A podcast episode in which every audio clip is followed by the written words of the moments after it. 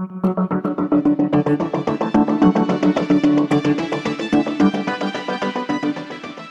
Всем привет, с вами подкаст «Что нового?» и его для вас делает «Новая газета». Сегодня говорим про интернет. Дело в том, что в Госдуму внесли законопроект о блокировке сайтов за цензуру российских СМИ. Несколько дней назад Роскомнадзор потребовал от Гугла вернуть ролики с канала Владимира Соловьева в раздел «В тренде» после жалобы журналиста. До этого РТ, Царьград и другие СМИ заявляли о цензуре со стороны Ютуба и Твиттера. Насколько реально такая инициатива, сегодня разговариваем с редактором отдела политики Кириллом Мартыновым. Кирилл, добрый день. Здрасте. Расскажите, вот эти вот государственные СМИ действительно чувствуют себя такими обиженными модераторами западных соцсетей, или это просто повод заблокировать неподконтрольные площадки, которые уже давно искали? А, слушайте, я одну цифру напомню для начала. Уровень проникновения интернета в России выше 90% сейчас. То есть это означает, что даже какие-то пожилые мужчины и женщины в отдаленных селах время от времени интернетом пользуются. Россия один из лидеров в мире по проникновению сети, сетевых сервисов в повседневную жизнь наших граждан. А вторая цифра – это то, что по состоянию на 2019 год Ютубом пользовались время от времени, по крайней мере, 87% от э, всех пользователей интернета в России. И это означает, что ну, буквально вся страна, все какое-то взрослое дееспособное население, там около 100 миллионов человек, время от времени смотрят какие-то ролики на Ютубе, будь то рецепт приготовления пасты карбонара или какая-нибудь политическая дискуссия о судьбе путинского авторитаризма. И ситуация, конечно, для наших властей критическая, клиническая одновременно, потому что та модель управления медиареальностью и пропагандой в которой они инвестировали очень много денег, она на наших глазах даже не ломается, а уже сломалась. Эта модель, она на самом деле достаточно гибкая и сложная. Она изначально строилась на том, чтобы контролировать э, телебашню и из этой телебашни в разные стороны распускать какой-то пропагандистский контент. Это старая история еще в 93 году во время такой краткосрочной гражданской войны, которая тогда была между сторонниками президента Ельцина и сторонниками Верховного Совета. Последние пытались в отчаянии отчаянной попытки штурмовать Останкина для того, чтобы не то чтобы сломать пропаганду, да, а для того, чтобы запустить свою собственную версию этой пропаганды. И так это работало несколько десятилетий, наверное, еще даже с советских времен. В последние годы российская пропаганда страшно собой гордилась, потому что она изобрела троллей, она изобрела вот это информационные гибридные войны и история о том, что под любой публикацией, особенно посвященной России или Путину, в западной газете десятки скептиков,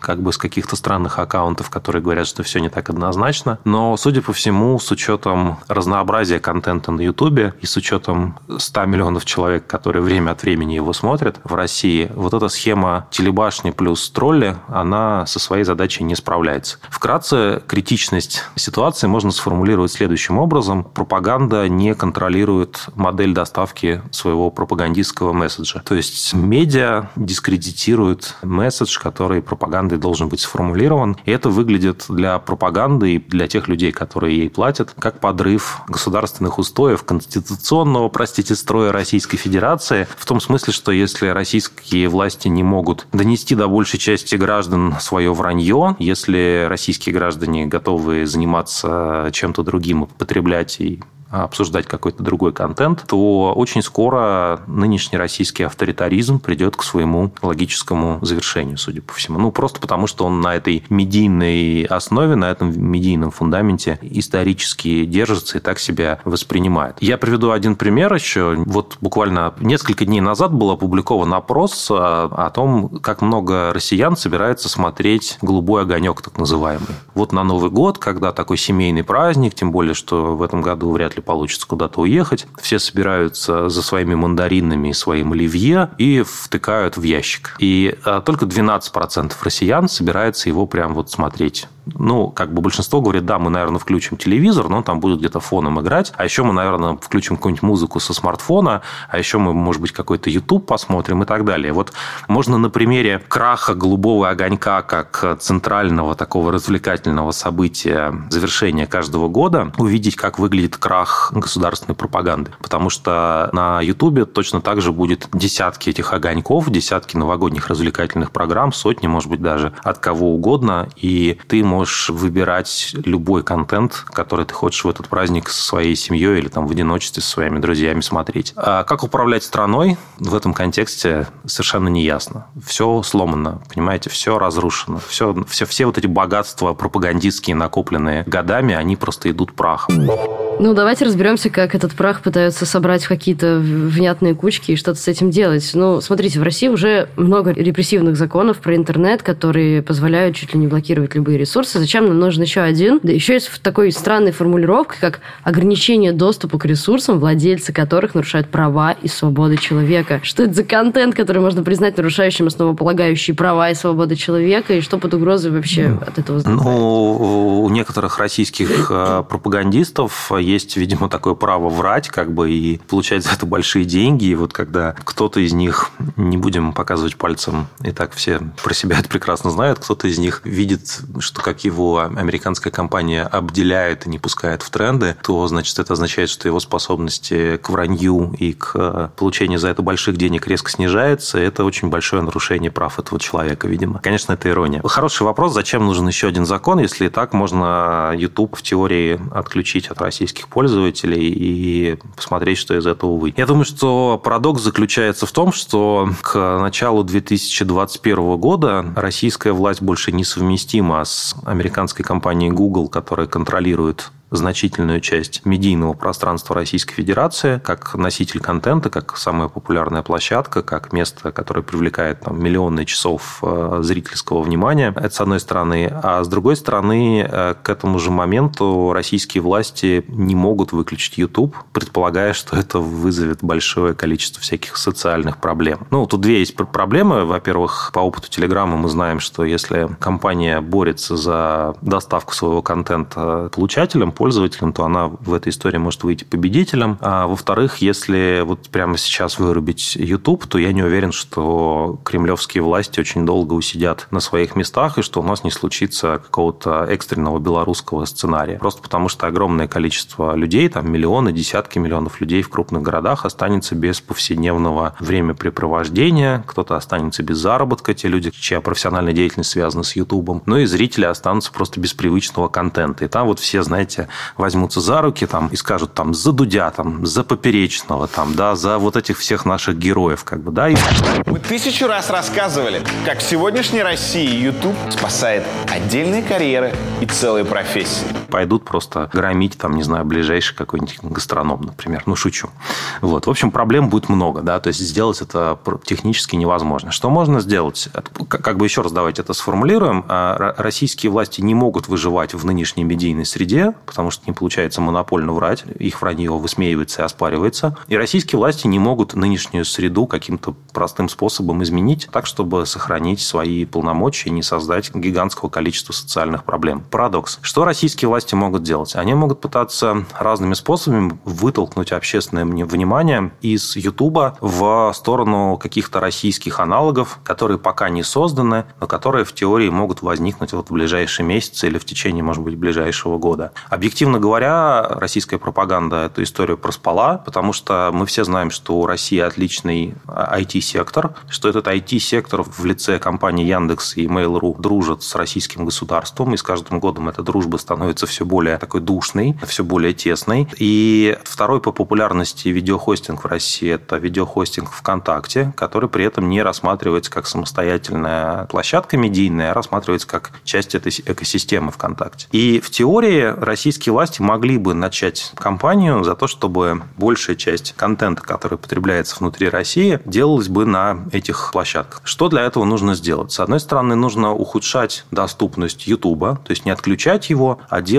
работу Ютуба тяжелой, сложной, неудобной, запрещать блогерам, которые на Ютубе... А, ну, тут выглядит так, как будто я подсказываю российским властям, но я думаю, что это в течение любого совещания там, за три минуты можно, в принципе, сообразить. Значит, нужно, нужно делать так, чтобы блогерам было неудобно работать с Ютубом, чтобы пользователям было с Ютубом неудобно на нем смотреть, э, чтобы, возможно, ну, Google вряд ли будет продавать там российский Ютуб российским властям, но, в общем, можно пойти развиваться в сторону такого китайского китайского сценария, когда все популярные сервисы внутри страны абсолютно подконтрольные государству. Создавать альтернативные площадки и затруднять работу площадкам международным, в частности, американским, в частности, Google и YouTube. Кажется, в этом направлении сейчас и будет эта работа. Делаться те законы, которые принимаются дополнительно, связаны с тем, чтобы оказывать на Google дополнительное давление, показывать им российское законодательство, говорить, что они их регулярно нарушают, как, впрочем, Google и так нарушает российское законодательство, там, закон о хранении персональных данных, например, на территории Российской Федерации. Пока это ни к чему не приводит. Ну и, соответственно, отталкиваясь от этого давления, уже вести какие-то переговоры о том, как Google надо сдать свои позиции в России и заняться какими-то более перспективными, спокойными рынками в обмен на что-нибудь.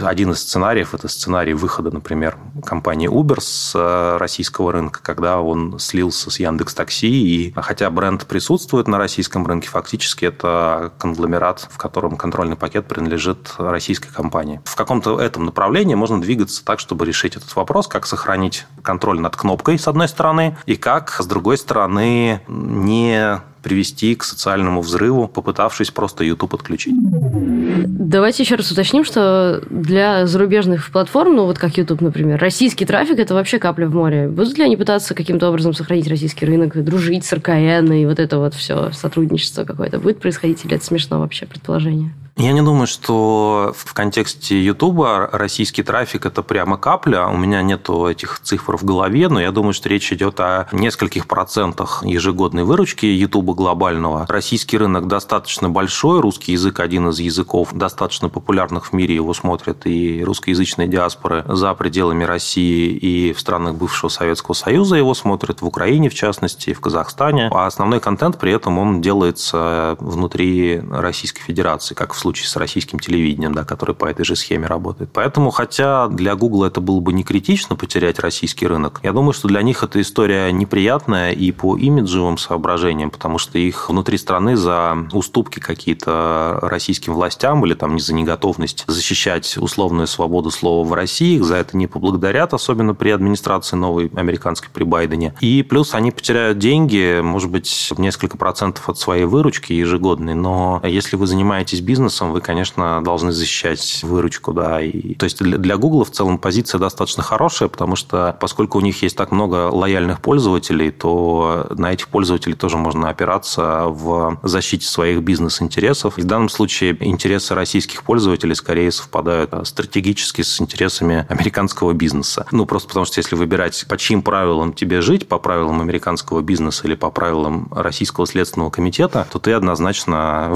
мне кажется, выберешь американский американский бизнес.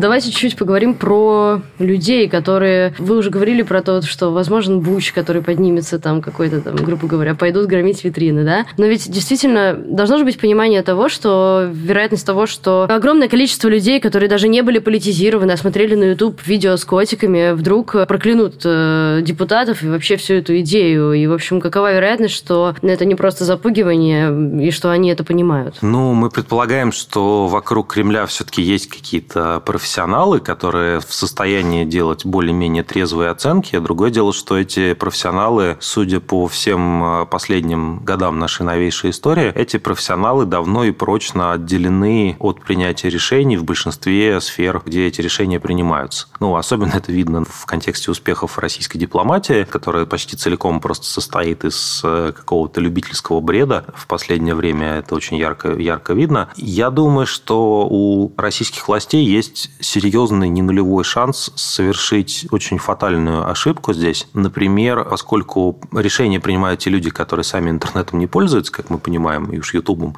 YouTube точно не смотрят, и я даже не знаю, как, как выглядит сейчас в случае с президентом Путиным как бы модель медиапотребления. То есть мы знаем, что тексты ему распечатывают и приносят в папочку, по крайней мере, так было все последние годы, об этом много устных свидетельств есть с разных сторон, независимо друг от друга люди об этом говорят. Означает ли это, что ему приносят скриншоты распечатанные в папочке, или что ему приносят флешку, в которую как бы он куда-то вставляет и смотрит видео, или все-таки в случае с видеороликами на Ютубе он вот как бы имеет доступ непосредственно к этому, к сердцу тьмы, как бы к ядру этой американской компании. Ну вот мы не знаем. Но совершенно понятно, что если какие-нибудь прохиндеи придут в Кремль и скажут, что они сделали супер видеосервисы, там уже есть 15 блогеров, и эти блогеры даже круче, чем Дудь, и все готовы их смотреть, и типа дайте нам только кнопку поиграться, то вполне возможно, что какие-нибудь недальновидные люди, например, в Совете Безопасности Российской Федерации, примут решение ради защиты конституционного строя действительно там 1 февраля 2021 года всем вместо Ютуба показывать какой-нибудь там типа Рустуб.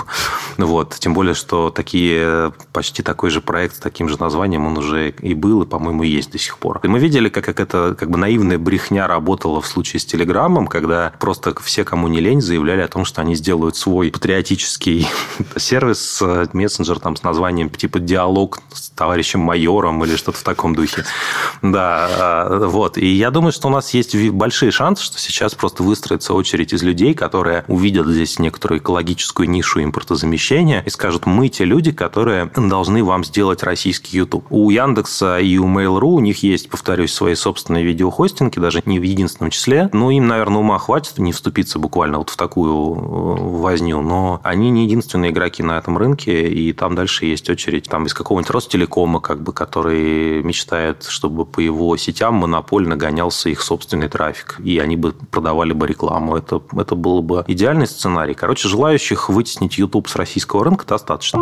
Давайте вот конец обобщим это все таким философским, простите, размышлением о том, что, смотрите, проблема ведь э, глобальная в том, что соцсети модерируют контент сейчас, правильно? Там Твиттер удаляет посты Трампа за фейки, вот, и так далее. Вопрос такой основной, как найти баланс между вот какой-то свободой слова и борьбой за hate speech, fake news и так далее. Какое вот, на ваш взгляд, будущее ждут эти глобальные соцсети, которые все хотят как-то регулировать? В современном мире принято критиковать социальные сети, особенно Фейсбуку достается. В этом смысле считают, что YouTube или там Twitter себя ведут чуть лучше, чуть меньше создают пользователям проблем или ограничений, хотя тоже достаточно, как в случае с YouTube. И мы, живя в некоторой такой внутренней иммиграции в России, мы привыкли смотреть на документальные фильмы западные или читать западных публицистов, которые пишут об ужасной корпоративной цензуре, которая разрывает интернет на части и превращает его в такой информационный архипелаг, где разные правила, разные представления о прекрасном действуют там в мире Цукерберга, в мире Сергея Брина и дальше по списку. Я вот недавно подумал, что все-таки в контексте такой страны, как Россия, в ее нынешнем состоянии, которая проходит быструю такую авторитарную мутацию, трансформацию в сторону очень конкретной диктатуры политической, наличие в мире крупных корпоративных игроков, которые в первую очередь хотят зарабатывать деньги, а во вторую очередь уже хотят там, я не знаю, сделать Америку снова великой или восстановить Османскую империю или построить новый Советский Союз, это на самом деле для пользователей внутри России, повторю, наверное, отчасти свою мысль,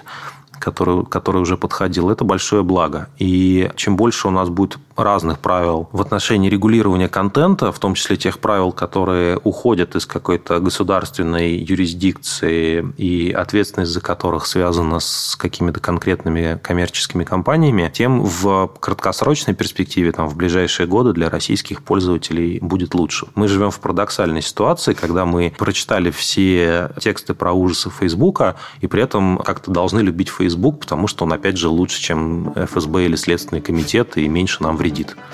Кирилл, спасибо большое за такой парадоксально интересный разговор. С вами был подкаст «Что нового?» и я его ведущая Надежда Юрова. Этот выпуск мы сделали вместе с редактором Арнольдом Хачатуровым и звукорежиссером Денисом Никулиным. Слушайте нас в SoundCloud, Кастбоксе, ВК, Google подкастах, Apple подкастах и Яндекс Музыке. Обязательно ставьте лайки, оставляйте комментарии, не забывайте о том, что наши подкасты выходят в тему к этому выпуску еще и на Ютубе. Так что добро пожаловать туда. До встречи!